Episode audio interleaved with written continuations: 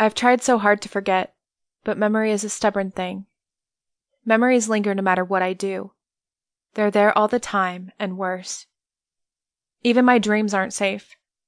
I have vicious nightmares, and they're real, too real, and suddenly I'm back there. I can't will them away, I can't squeeze them away, and the more I try, the more they burrow in my head. I want to cut open my skull and dig my fingers into my brain and just pull them out. I press the call nurse button. This place, this room, it's no better than a white coffin. Sometimes I feel like the walls are closing in on me and I have to remind myself nothing's moving, nothing at all. Breathe, I tell myself. Just breathe. A nurse enters. She's got skin the color of rich walnut. She says, It's late. You should be asleep. I can't. She tilts her head, knowing it's a lie. The truth is, I don't want to. Can I have some coffee? You've got to sleep sometime, honey.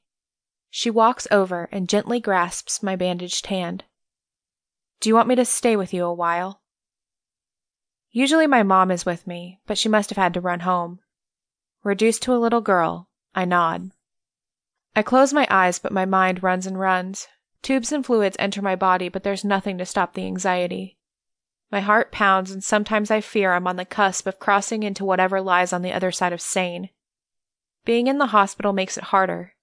The white walls and sick people only remind me that I'm so far from normal. My mom's apartment in Los Angeles is less than five miles away, but it might as well be a million. The nurse, staff, doctors, everyone, they all know me for one thing. The thing that will define me for the rest of my life. I am a survivor the only survivor of Air Brazil, the plane that crashed in the Amazon jungle carrying 134 passengers, 37 of them students, teachers, and chaperones from Riverdale Academy High. I used to hear about plane crashes and wondered how the victims felt in the seconds before impact, wondered what it was like to know you were about to die. Now I know, and I'd give anything not to. I knew those people from school. Every single one.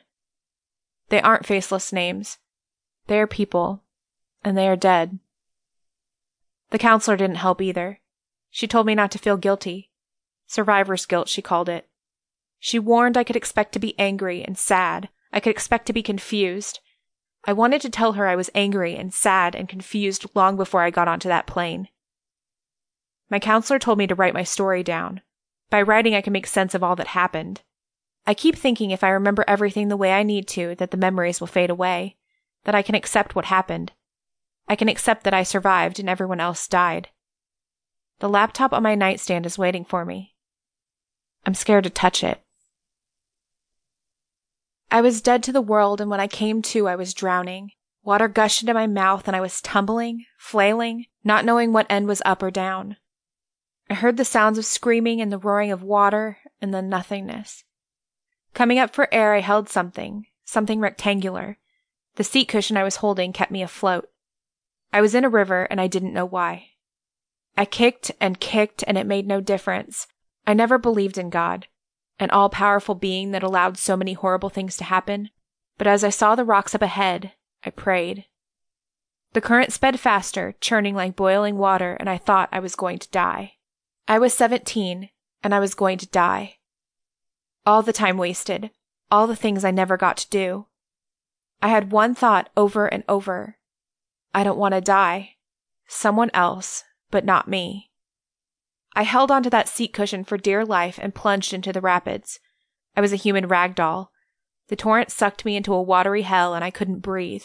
My eyes shut, mouth shut, face tight against the murk, willing everything to stop. I couldn't breathe. I started to panic. Someone else, but not me. I needed air, my body screamed for it, and I opened my mouth about to take in water when I bubbled up to the surface and gasped. As quickly as I was brought above, I was taken under again. I slammed against rocks and buried my face deeper into the cushion. I saw nothing, heard nothing, and imagined I was in a womb. I could only wait for the terror to pass. There was no outlet. My fear was so deep and tangible I couldn't scream.